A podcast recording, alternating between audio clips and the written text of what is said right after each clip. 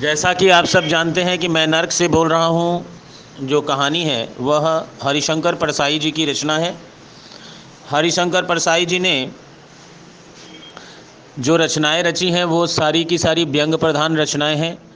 व्यंग के माध्यम से उन्होंने समाज की बुराइयों को, समाज के कुरीतियों को, और वो सब कुछ उन सभी बातों को, जो हमें एक दूसरे से हाँ। एक दूसरे से साझा करते हुए और उसके खिलाफ आवाज़ उठाते हुए हमें आगे बढ़ना चाहिए। ऐसी ही आवाज़ अपनी कहानियों के माध्यम से हरिशंकर प्रसाई जी उठाते हैं। इस कहानी में भी बहुत सारी बातों को उन्होंने बताया है, उसका ज़िक्र किया है और हम लोग चलिए इस कहानी को एक बार जान लेते हैं, सारांश इसका और समझ लेते हैं क्या बात है।